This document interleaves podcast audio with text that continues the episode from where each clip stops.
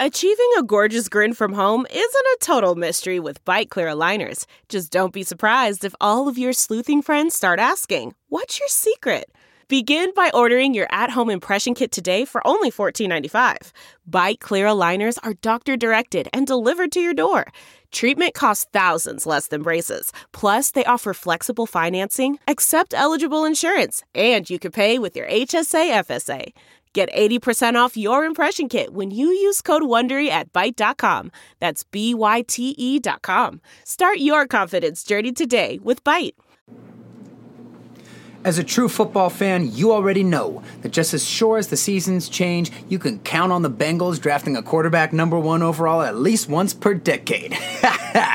Every weekend, our favorite gridiron warriors put their skills to the test, so why aren't you doing the same?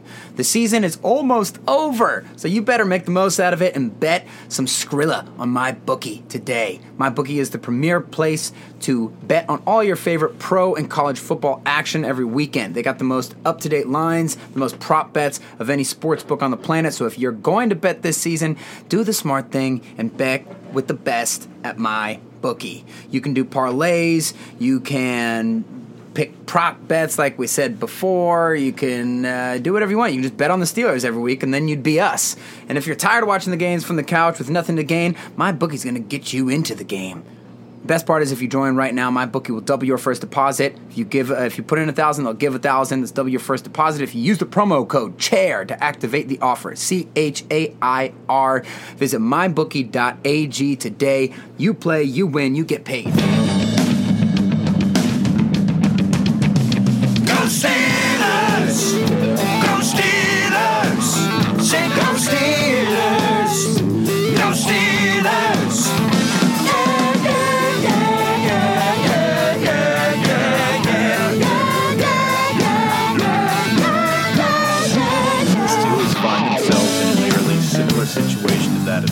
2018, needing a win in the final contest and help from the other team. Welcome to the Steelers Outpost podcast, a proud member of the Armchair All Americans Network. It's December 27th, 2019. This is Tom and Nick, once again coming to you from Sawdust Studios in a suburban enclave outside of Washington, D.C. As my beautiful wife, that's Nick's mom, hunts us down to begin pulling down Christmas decorations, we waited for a moment while she was distracted and we escaped to the bowels of the house to do this special version of the podcast where we preview the Steelers Ravens game for this weekend. Just as a side note, uh, as much as she loves Christmas, she can't wait to take things down fast enough. She becomes quite heathen like at this right. time of year. You've had to be pretty aggressive over the years, um, inching your way towards Griswold status. Uh, albeit no rainbow lights allowed, only the white lights. And honestly, um, I might have to side with her on that. Looks pretty classy, can't mind. But you used to only be able to do like the the deck, and now it's just a it's just a force field of Christmas lights around the house. So we take what we can get. Next year will be the first year for a cherry picker. All So I can get them really high on the roof. Yeah, Hey, just a, a quick overview of what our chances for getting it. What, what needs to happen for the Steelers to get into the playoffs?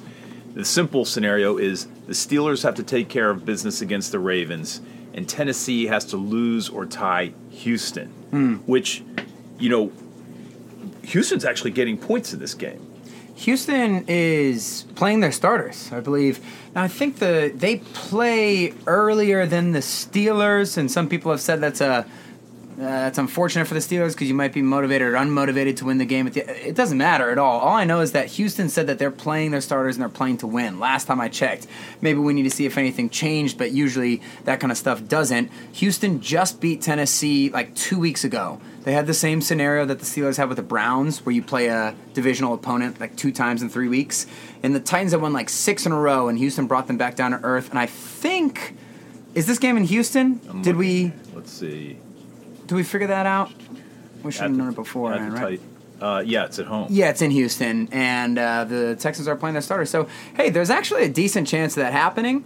Um, do you want to go over the other uh, scenarios real quick before we go into the chances of the Steelers beating the Ravens? Or How about if I just leave it at this? There are several other scenarios, It's all all of which will will you win you a million dollars if you bet a hundred Okay. bucks on it. Like the Steelers tie and Tennessee loses. We're in. So let's talk about the Steelers' chances of beating the Ravens. There's actually plenty to talk about, although this game in particular is about as interesting as the game was last year against the Bengals in the final game, where it's like, ah, this is sort of a lackluster lackluster end of the season where you got to win this game. Baltimore's not playing their starters as they said. RG3 is going to be making the start at quarterback.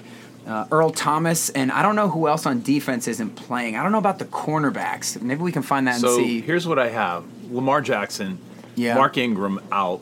Yeah. They have a guard, Marshal Yanda, Mm-hmm. safety Earl Thomas, and defensive lineman Brandon Williams, all supposedly sitting this game. Okay. Well, I'll say this. Earl Thomas, I've been seeing this online. People don't understand the concept of age in the NFL and that people get older and they get worse. This is not Seahawks Earl Thomas, okay?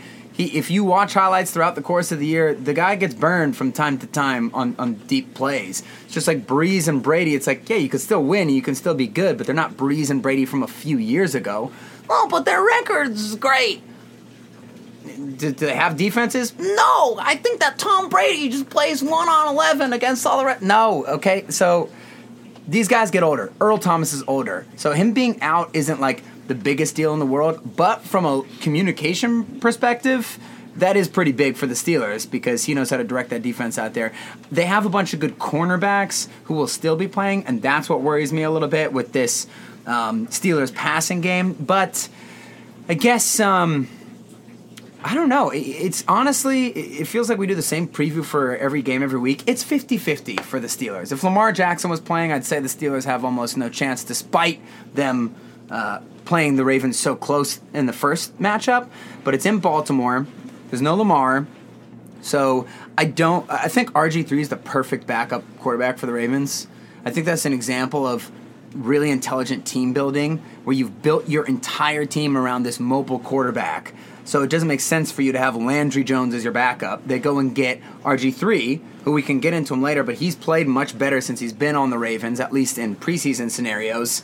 And the kneel downs have been crisp, as far as I can see. But uh, yeah, I don't think that uh, I don't think it's like when you. I don't think it's like we're going to be playing against Mason Rudolph or Duck Hodges, but I also don't think that there's any chance that a guy can go from not playing in such a long time to being able to do remotely what Lamar Jackson does against this phenomenal Steelers defense. So it should be a low scoring game, as usual. It's a good. It's an interesting point you made that they they got a quarterback in the mold of their starting quarterback as a backup. Thi- This is just interest. This doesn't really have to do with what will happen in this game, but the Steelers have faced RG three twice in his career. One was when he We was laid with him the out. we yes. Well, they Washington Redskins Yeah. just did not take care of him in 2012. He played for the Redskins in a 27 to 12 Steeler victory. Yeah, Ryan Clark. And then as late as 2016, he was with Cleveland, where we again scored 27 points, and uh, Cleveland had 24. Mm-hmm. So he, I went through his his 2019 season. He did play a significant number of snaps, relatively blowing speaking. everybody out. Yeah, in, in, in mop up duty. Um, trying to see if there's anything interesting in here. But the preseason was where he was really shining, and, and, and I know this only goes so far, but people at training camps were saying like, yeah, you can see this guy's been humbled. Um, you know what's actually interesting? We might as well tell the story on the podcast now because, like I said, the preview itself of this game with the Ravens playing their backups isn't exactly thrilling. I think it's kind of 50 50 that the Steelers will win. It's in Baltimore, that obviously plays a factor the quarterback play for the Steelers, it, it's like, can it get any worse? I don't know. Maybe Duck will have less pressure on him because Rudolph's not looking over his shoulder and Duck's embarrassed himself on national TV a, a couple times in a row, so maybe he'll come out there and sling it. But that Ravens offense, uh, they just don't have a ton of talent on them if RG3 is not on the field. So I think that the Steelers will be able to slow them down pretty easily. But interesting on RG3, he has such a weird sad NFL trajectory, and it seems like he's redeemed himself a little bit. He reminds me of like, well, Darrius Heyward-Bey, but like Darrius Heyward-Bey was never a douche at any point. Because the story which Chris Sims has told at length on his podcasts, because Chris Sims is very close to the Shanahan family. Kyle Shanahan's best friend. Now they don't talk a lot now during the season because you you can't tell people what you don't know, if you know what I mean. It's a little safer for Kyle to play it close to the vest. But the story he's told is um, the reason why everything went wrong in Washington is if you watch them play, this is where people oversimplify and just say this quarterback is otherworldly talented. Where I think guys like RG3 and Lamar Jackson have more talent than anyone who's ever played, but they have the offenses and the teams that built the systems around them. RG3's coordinator was Kyle Shanahan. Kyle Shanahan touches an offense and it turns to gold. He took the Brian Hoyer uh, Browns to a top 15 or 10 finish. Obviously, you saw what he did with the Falcons. You obviously see what he's doing with the 49ers. Well, he was the coordinator for that offense in Washington. But Dan Snyder, shockingly, got himself very close to RG3. He would have him over for dinner all the time. Keep in mind, what was RG3, like 21 years old at the time? He didn't know which one the salad fork was. I don't think yet. It's, actually, there's a story about Michael Vick not knowing about the steak knife at a. There's a Bleacher Report uh, interview where Michael Vick talks to a dude and he plays pool, and the owner Arthur Blank took Michael Vick out for like a nice steak dinner, and he had never had anything like that in his life. So you might not be wrong, but either way. Kyle Shanahan designed this brilliant offense around RG3 that res- that's all rollouts, play actions, read options, easy completions, and it took advantage of RG3's incredible athleticism and his strong arm. Well, Dan Snyder, like Emperor Palpatine in Star Wars, got into Anakin, if Anakin is RG3 in this instance, got into his head and basically decided that they want to make him a pocket passer. Because you know what they say about Dan Snyder. The man knows his X's and O's. You can say whatever you want about business, but he knows his X's and O's. And so after that season, after that horrible injury that RG3 suffered, uh, RG3 apparently pulled all the coaches into the meeting rooms in Washington. Like during the offseason, said, You guys got to come in. I have to talk to you. And when they all got there, he had a whiteboard up with bullet points written all the way down it. And he said, I listened to you guys talk all season. Now you're going to listen to me talk. And he had all these offensive line protections that he wanted to change and just craziness. That's like if Ben goes in and Ben had Sean Payton as his offensive coordinator and said, Get out. I want Fichtner. Give me Fichtner. Give me Fichtner and Haley. You don't think he can do that? And he would do that? Well, that's neither here nor there. But either way, it was a bad decision. And so yeah, then they uh, they basically uh, that's why Shanahan actually talks crap openly about the Redskins in press conferences this year. He's done it a couple times, taking digs at them. They asked Kyle Shanahan before the Washington game, like, what was like I don't remember what they said. It was like, what was the best part about being in Washington? He said like leaving or something like that. I'm butchering the quote, but it was something that was totally damning like that. And so, moral of the story is RG3 had a giant blown up head that was made worse by the owner who was empowering him to do that. And then we saw his his sad decline. And it seems you see a lot of these guys go out of the league, but I think that he's kind of been humbled a little bit. And if you see everything on social media, he's always celebrating after games, and it seems it's constant with him uh, with the Ravens. And I think he knows that hey, I'm still making a bunch of money to play football, even if my and I, you know stardom is over. Maybe there's a, a small chance if he plays great in this game. There's definitely some teams who would consider him. You know, uh, so I think he's been humbled, and at the end of the day, he has great athletic ability. Is it as good as it was when he was a rookie? No, but it still is. Like the dude was selected number two overall, right? So I know that's sort of off topic, but I think it's such an interesting NFL story. So maybe when you watch him play, you can kind of think of it through that. And I respect a guy who who humbles himself. Um, there's a couple guys out there who uh, haven't humbled themselves, and maybe we'll get into some of their business later in this podcast.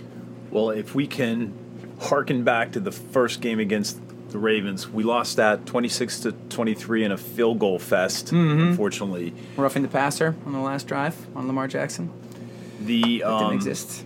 Yeah, so Lamar Jackson had 70 yards rushing in that game. This is an interesting statistic. I, I was not keeping track of this at all, but the Ravens need 93 rushing yards to set a new single season mark. It's insane. And that they would be eclipsing a mark of 3,165 yards set by the Patriots in 1978. The, the '70s Patriots out of all the teams. That So was the weird. era still failing geometry.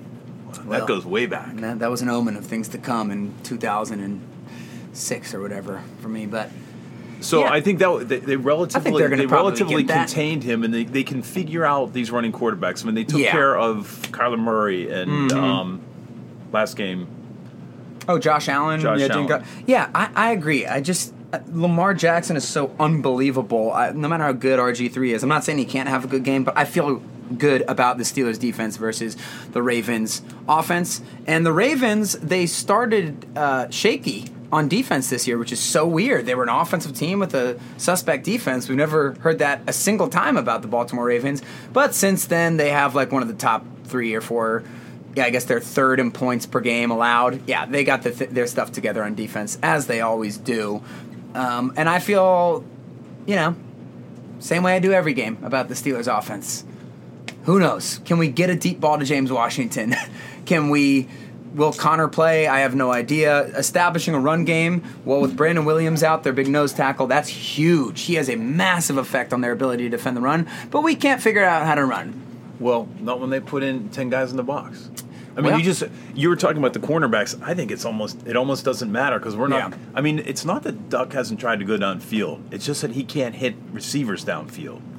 I don't know. I think that it's part. Yeah, I I agree. Part of it's that like just lacks the arm strength. Um, we saw that on the interception on the out route where Tre'Davious White against the Bills picked that off and it was just like inaccurate. He had to try so hard to get it out there. It was both inaccurate and slow, and they were able to take it away. And then last week when he threw the interception on in the end zone when Samuels was doing that corner route. That seemed like a combination of maybe some arm strength stuff, but also just recognition. Like if he threw that ball earlier, the safety wouldn't have had time to get over there. So it's kind of like he just can't do anything at this point. His pocket presence, sometimes he goes into sa- eh, We know it's a disaster with the quarterbacks. And still, at the end of the day, I'd rather watch Duck play. Yeah, I think I like Duck. How can you not like Duck? Even if he sucks. I think his experience in games is almost a negative for him because he does he did have something to lose, right? He was yeah. zero, oh, and he had and he his reputation was growing, and I don't think anybody said, "Wow, he's the next thing." Right. But he was good enough to go four and zero, and not. You know, he doesn't seem like a guy who would let it go to his head, but Yeah. maybe with his confidence, he was overconfident in abilities he doesn't have. And we won for other reasons. He just was a consummate, I wouldn't even call him a game manager. I mean, he didn't lo- he didn't kill us. What's the backup unquote. quarterback syndrome? It's like you go in with nothing to lose. Like the fact that he even got into an NFL game this year is like a miracle. He's the fourth quarterback on the depth chart, got cut before the regular season, and so many things had to come together for him to get into a game. That he knows like it's my time to get in there. Mason Rudolph has been so bad, and the Steelers fans hated him so much that it's kind of like the perfect situation to go in and sling it, like he did against Baltimore the first time, and then he played fine against the Chargers, and you know, the subsequent games besides that. And then, yeah, now you're the starter. Now the eyes are on you. And also, teams have a few games of tape on you, so they really see your um, physical abilities. So then the pressure's on, whereas there was no pressure before. What's so weird is this guy's, I think he, you know, he's legitimately playing for his NFL career right now. There's nothing that he's put out there on film yet that really says like some team needs to sign him next year or, or whatever it is. But if he has a good showing, that might be the difference between getting an invite for a tryout or actually getting signed as a second, third string quarterback somewhere. Because when you're an undrafted guy in the NFL, sometimes you only get one chance. I mean, especially as a quarterback, you know, people always need linemen all the time, but as a quarterback, you only get one shot. As opposed to first rounders like Artie Burns, who can suck for four years straight and keep getting opportunity after opportunity. And part of the reason for him getting so many opportunities is obviously because the team invested a lot in him and they want to make themselves look good. And then the other part of the uh, opportunity is that these first rounders have higher athletic ceilings. Like look at Bud Dupree. He didn't suck his first three, four years, but he wasn't that good, and now he has emerged and he's able to use those physical tools. So this really could be it for Duck's opportunity to be a professional football player. Don't you feel like the pressure must be crushing? I mean, not only did the Steelers have a chance to go to the playoff, be that as it may, I know that you know Right. not likely they go far if they could get in at all. Mm-hmm. But as you can. out, he's got to put he's got to put something on tape when he's had flashes. But I don't think anybody builds a team around him. And given the fact he was undrafted, does anybody even care if they bring him in as anything more than a camp arm? Yeah, So be- I, I just yeah, think I this guy come he's been he's been advertised as you know this this cu- cool cucumber, and he has. I mean, he appears that way in these interviews. Mm-hmm. But I don't know. He's starting to feel like he- a little bit on edge when I watch the interviews with him. Now, like I, I just do what I do. You know, I just go in. We we got a process, and I'll go out there and I have to hit my throws. Well, I'm scared what they're going to do is go extra ultra conservative like they did the first few games because he had a comment earlier this week about I just have to play a little bit more like I did the first few times I went in, which is just taking what the defense gives me. And you're not going to win any games like that. And I'm scared Fichtner's not going to let him go downfield. And I don't even know if it's you know, they did throw too much against the the Buffalo Bills for sure. So, and, and we know everybody out there who's yelling and screaming about Fichtner. Fichtner's the huge issue too. I mean, that's just a given. But uh, I agree. This is why the, this is why football is so interesting, and the NFL is so interesting. There's like this human element of how is this guy going to respond to this unbelievably pressure-packed situation? You could argue that there's more pressure on this than there is in a Super Bowl for like a quarterback. Let's say Philip Rivers finally got to the Super Bowl. He's never won one. If he can get this, it totally he goes to the Hall of Fame. If he wins one, he's in the Hall of Fame shoe in. If he doesn't win one, he's out. But if he doesn't win one, he's the starter again the next year, and he's still a legend. Duck, he might be playing for his opportunity to be a professional football player right now. And how are you going to respond? Are you going to be tight? You going to be scared? Which most people probably would be. Yeah. or are you going to go in there and say, screw it, this is all I have. I'm going to go in there and let it loose if it's magic mode? Well, I guess we're going to find out. Well, my keys to the game, Kerrith Whyte. Not even mean, be talked about. Of course, of course. You got Diontae for return. Uh, you know what? for punt something- return. Kerrith is doing the kick returns. Yeah. Well, we're a Kerrith Well, I White was. uh, podcast. I, I so- think I'd like to see Kerrith Whyte carry the ball more. And, and when we talk about you know giving the def- giving the, taking what the defense gives me, I mean how shouldn't he be throwing more balls to the running backs than oh, he has been? Oh yeah. The Steelers should be doing that in Forget general. about downtown. I mean, but it's been need- 16, se- you know, 15 games already, and Fichtner can't figure that out anyways. Yeah, you got a perfect weapon in Kerrith Whyte. Even Conner's got to do it. I don't know if Conner's playing, but So we picked off Jackson three times in the first game. Yeah. In addition to five sacks, which I, I mean, I hope we can get to RG three. we can. So we expect the defense to be able to stop Baltimore's offense, but they also need to take the ball away and return some kicks. Exactly, and that's what we've been talking to our to the audience about for the past few weeks. Is that it's just not a sustainable way to win to have to get turnovers and have to get a special team splash play or something like that in order to win games. But the funny thing is, the Steelers' defense is so great this year that they have been able to rely on that. So I'm not saying it's out of the question at all this week against uh, against Baltimore, especially against a quarterback who hasn't had meaningful game action in quite some time. So the question is, what do you do with an anemic offense? Well, I don't know what you're doing with an anemic offense, but I know what you do with an anemic man. Blue Chew. Dudes, you remember the days when you were always ready to go? I, I think about them all the time. And now you can increase your performance and get that extra confidence, that extra juice in bed with Blue Chew. And that's bluechew.com. That's blue like the color blue. Blue Chew brings you the first chewable with the same FDA approved active ingredients as Viagra and Cialis, so you know they work. Maybe maybe Duck could pop a few of these bad boys before he gets out there, get his confidence up. Well, and if by confident up, I mean confidence up. You can take them anytime, day or night, even on a full stomach, and since they're chewable, they work up to twice as fast as a pill, so you can be ready whenever an opportunity arises. Okay, if you could benefit from that extra function and more confidence where it counts, Blue Chew is the fast and easy way to enhance your performance. Best part about it is that it's prescribed online and it ships straight to your door in a discreet package, so no in-person doctor visit. You don't have to take your relationship with your with your physician to that level. No waiting in the pharmacy, and best of all, no more awkwardness. They're made in the USA, and since Blue Chew prepares and ships direct, they're cheaper than a pharmacy. You get that? And then they're even cheaper when you use the code ARMCHAIR because if you use that code, Blue Chew will give you your first shipment for free. All you got to do is pay $5 in shipping. So that's B L U E C H E W dot com, promo code armchair to try it for free. Blue Chew is a better, cheaper, faster choice, and we thank them for sponsoring the podcast. Let's wrap up this preview by just noting who the Steelers won't be playing with, obviously, besides Ben. So, Hmm. uh, Maurkice Pouncey is out. That's unfortunate. James Conner doesn't looks like a sliver of a chance at all if he'll play. Color this me game. shocked. Um, who else do you have?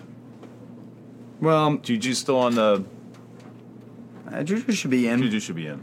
Yeah, so those Steelers are a little shorthanded, but obviously. Oh, uh, Joe Haden has a foot problem, so he's questionable. Well, actually, Haden and Nelson, so that might be a game time decision. Yeah. That might change my prediction for the game, but I have a feeling that one of those guys, if not both of them, will be able to find a way to play.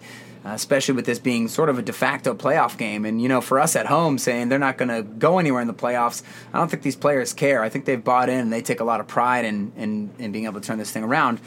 Which, by the way, I haven't heard much from the people who earlier in the season, when the Steelers were on a winning streak, when they're saying, "Look at this, finally, Ben's gone, Brown's gone." That was the problem. Tomlin, who we've trashed for all these years, never mind. He's amazing. We're not going to give him any credit whatsoever for keeping Brown under wraps, but now we're going to give him credit by backhanding Ben and Brown and Bell to their face by saying the Steelers team is better than ever, and now they're on the verge of going eight and eight. But weirdly enough, I haven't heard anybody walk back that sentiment. One of those guys being the legend, the most like likable Browns player ever after Joe Haden, who no longer is a Browns player. He's a Steelman. Joe Thomas, legendary offensive tackle for the Browns. I just thought that this was interesting on Twitter. He had been talking some mad crap over the offseason. He had tweets out there saying that I guarantee you by this time next year, uh, this was you know before the season started, uh, the Steelers will get last place in the AFC North. Well, Joe, they didn't get last place. They didn't get second to last place. That'll be your Browns who got second to last place. They're getting second place regardless of what happens in this game uh, coming up right here, right? Aren't they? Well, either way, uh, people are saying, "Hey, Joe, remember this prediction? Why don't you uh, take the L, buddy?" He won't do it. He just he changes the scope of the argument and says, uh, in response to his prediction about the Steelers being in last place, he says Steelers fans with their great tradition shouldn't be bragging about an eight and eight season or about a nine and seven season. And to which I said, Joe, that's not you didn't say anything about eight and eight or nine and seven. You said last place.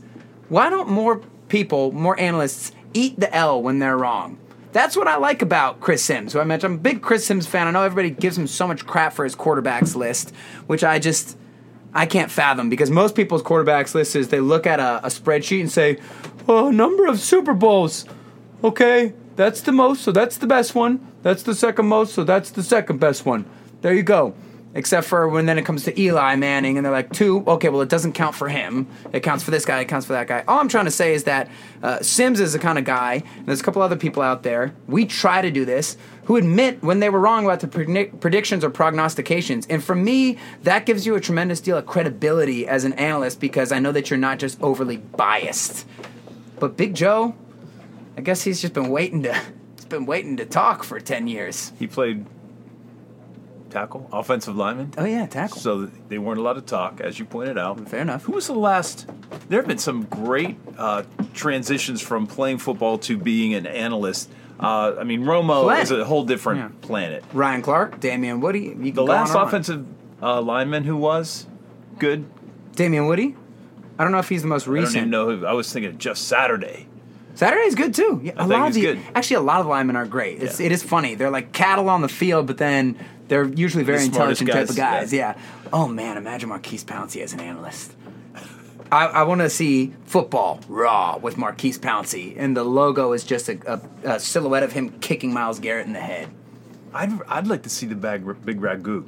I Oh, like he'd be s- phenomenal. I think he'd be fantastic. You got to assume he's going to stick around with the Steelers in some capacity, right? You were talking about charity events that the Steelers were doing recently, and it was like Uh, Will the Gay, bus, Will Gay, Will Allen, Will yeah, Allen. bus. They were all back in town. Yeah, Steelmen are lucky. Too bad they won't have the same uh, uh, experience with some other players, but it's cool seeing all the former Steelers still stick around the team and, and be involved in some way. But uh, one guy who I don't think will be involved in any way for the history of time is Antonio, Cla- Antonio Brown, who, as of a couple hours ago, uh, basically announced that the Saints are working him out. And this is an interesting proposition because no matter what happens, if the Saints sign Brown, he's not going to be able to play in the playoffs because the instant a team signs him, he will most likely be placed on the commissioner's uh, like non-exempt football list. So basically, he can't play, but they still the team still has to pay him. And this is the main reason why nobody signed him yet because they know that oh we're gonna have to pay this guy's massive salary, but he's not even gonna get to play for us. But the sneaky little Saints found the loophole because teams do not pay their players during the playoffs. The league, the NFL, gives a stipend, right? They they pay a very small number for NFL. Te- you know, for a star like Brown, you're barely making anything in the playoffs. But for guys like Duck Hodges or whatever, it's actually a huge deal. Every playoff game could be. It's not a couple grand. I think it's more than that. I don't know if it's ten grand or whatever it is. it It is. was like 25. 25 yes that's huge for a duck Yeah.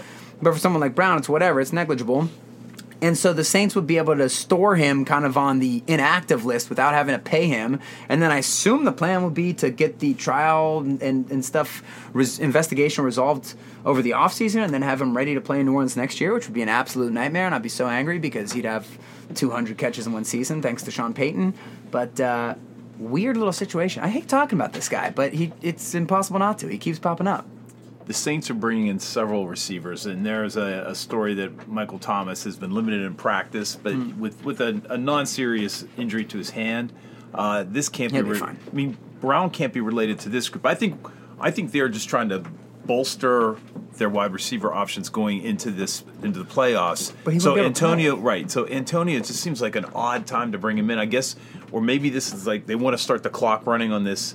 Um, it's not exemption. What's it called? Whatever.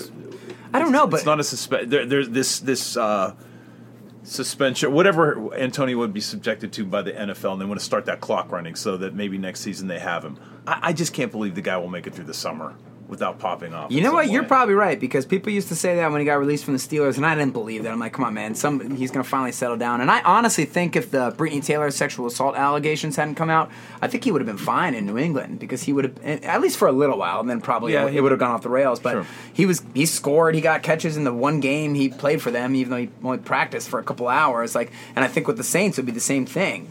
Those are two teams which is so annoying because there's teams like the Seahawks, Packers, and Steelers who have had good offenses through the years because of like the the incredible skill of their quarterbacks. But then there's teams like whatever team Kyle Shanahan coaches, or Sean Payton's Saints and Belichick McDaniels, Brady with uh, the Patriots, who you can plug people in, and that's just a brilliant offensive system. And these guys are head and shoulders better than everybody else. So you're going to get your catches with them, which makes me so angry. But uh, what were you? What were you say? Oh no, this could just be a brilliant and shrewd move by the Saints to just get Brown before anybody else has access to him in the offseason because I'm sure there are a ton of teams who are interested in him. Because as long as you're good at football, they do not care what you are like or what you have done. And it seems like every coach in the NFL thinks, no, I can be the guy who fixes him. Oh, the player friendly coaches of Mike Tomlin and Jon Gruden couldn't do it. Even Bill Belichick, the greatest coach in the history of all American sports, couldn't do it. I can do it. Those guys are out there. That's the type of ego I guess it requires to coach. But this way, I don't know. They don't have to battle with these other teams in the offseason. They've spotted this loophole and can grab him ahead of time and stash him on their roster during the offseason while the investigation gets figured out. Maybe that's what it is. Maybe this is a move for next year. It just seems surprising to me that some this he hasn't picked up before, and you're you're Yeah. you're surmising Well, now because they don't have to pay him. Because of the play. They're taking a, it's the timing of the acquisition, Yeah. before the playoffs. So he's basically paid for. He's not paid. Yes. Okay. Right, because they don't have to pay him. The NFL pays him the playoff stipend. So this is the earliest you can pick Antonio Brown up, where you're not going to have to pay him. If you picked him up a week or two ago, you still have to pay him. Uh, what is he? What was he making? Like twenty something million. Divide that by sixty. You have to pay uh, this. The players they don't get paid their yearly salary in one lump sum. They actually get paid week to week, game to game. So you'd have to give him game checks for all those weeks that he didn't play games with. Now, if you sign him right before the playoffs, you don't have to pay him a single game check. That's the first week you can get Brown without having to pay him. I just thought that if he went into the suspended animation, the NFL would give him some had to pay him during that period that that period where he wasn't allowed to play. But to to be clarified, you and I were having Surely an earlier getting it wrong. conversation, and I forget what what triggered this, but we were talking about bounty. So we were talking about the Saints, and we were talking about Bounty Gate. Oh yeah. Well, what triggered it was we were talking about the Saints are a team who I think are motivated to find shrewd little loopholes because they hate the NFL. The Patriots and the Saints don't get along with the NFL very well because of Bounty Gate for the Saints and then the Deflate Gate for the Patriots. But Bounty Gate, obviously, uh, I don't remember what year it was, 2011 or 12 or something like that. Uh, no, it was it 2000, 2009? It was the super uh, the Saints Super Bowl run, 2009 2010 playoffs, when Gregg Williams, the psychotic coordinator currently for the Jets, but at the time he was the coordinator, defensive coordinator for the Saints. Uh, I don't remember if it was Jonathan Vilma. Maybe we can look this up. But one of the middle linebackers for them, they basically were trying to incentivize their players to knock Brett Favre out of the game before the NFC Championship game, and they did knock the living crap out of Brett Favre. And I think some of the linebackers, yeah, it was Jonathan Vilma. Uh, he was like offering 10 grand to any other player, whatever the number is, who, who knocks Brett Favre out of the game. And after that, they ended up suspending Sean Payton and Vilma for an entire season. And the Saints, I believe, thought that it was unfair that Sean Payton got suspended for the whole season. I don't know why they thought that was unfair. Maybe part of it was because people pretty commonly acknowledge, like, this wasn't just the Saints thing. All the teams did this. And you and I were talking about, like, just the dynamic of players incentivizing other players to hurt football players. Yeah, we've heard guys say, "I'm not out there to hurt some." I mean, I've heard that quote from many players. I'm not Yeah. out there to hurt somebody. And when you all realize you're you sort of all in this together because you have the ability to screw up somebody's career, 'cause- and that's all it would take. I don't know how you can put a, a quarterback out of a game without a high risk Yeah. of a major injury that extends beyond one game. How do you hurt somebody just enough to put them out of the game? It, I, I, it can't happen. So this, Especially with like Brett very- Favre. If you give him a concussion, he, he doesn't even know what a concussion is. He's coming back in. You got to tear a ligament for him to get out of there. Yeah, so I just, uh, I know you said that every team does it. Oh, they did it, yeah.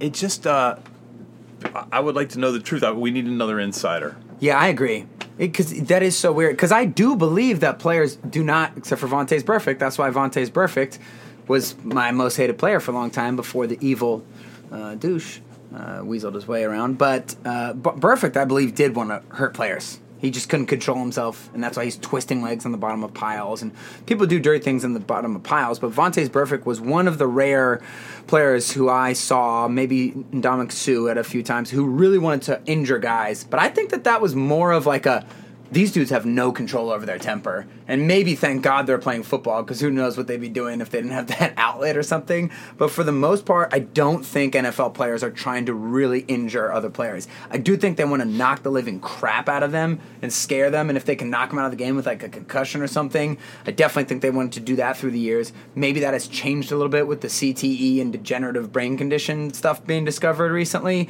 But yeah, I agree with you. I don't think they want to do that, but that story kind of spits in the face of it, doesn't it? Right? Yeah, I, I agree that it can't be the only instance of pay for you know pay for pain. Yeah. Well, that is uh, it for our first preview show. We're gonna we're talking. About, Nick and I have been talking about rolling this out next year and trying to have a second show on Thursdays to preview the the next week. We'd love to hear from you. So. Give us your opinion. If you think that's something you'd listen to, we'd like to get some feedback. So hit us up on Twitter at Steelers Outpost. Shoot us an email at SteelersOutpost at Gmail. Thanks for listening. Until next week, go Steelers. Yes, go Steelers indeed. And before I sign off, I just wanted to mention we did have a call in question this week from Dr. Dave, baby. Sweet, dirty Dr. Dave. He's not dirty, he's just. He's handsome. He's tall. He likes the Patriots, but, you know, what can you do? It's for real. I've seen it. I remember when we first met back in high school, he said he liked the Patriots. And I said, well, that's unfortunate.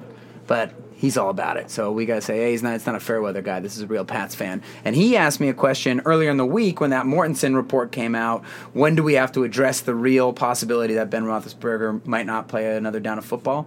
And the answer is. Not today, baby, because Benny's coming back. Merry Christmas, everybody. Ben's coming back. I hope he doesn't shave the beard. I hope he goes Fitzpatrick on it. I think that that's the next way to evolve. They have to get an extender like they have those extenders on the seatbelts in the airlines for the chin strap. That's right. You might not even have to wear one. His head will just fill up the helmet so much that it won't move around. But it'll do that while he's slinging tutties to Juju and Diontae and Washington and uh, Josh Gordon. Yeah, he'll be there. All right, well, last year we knocked on the door, as Bum Phillips so eloquently put it. This year we're going to knock it down. That's right. Okay, everybody. Bye bye.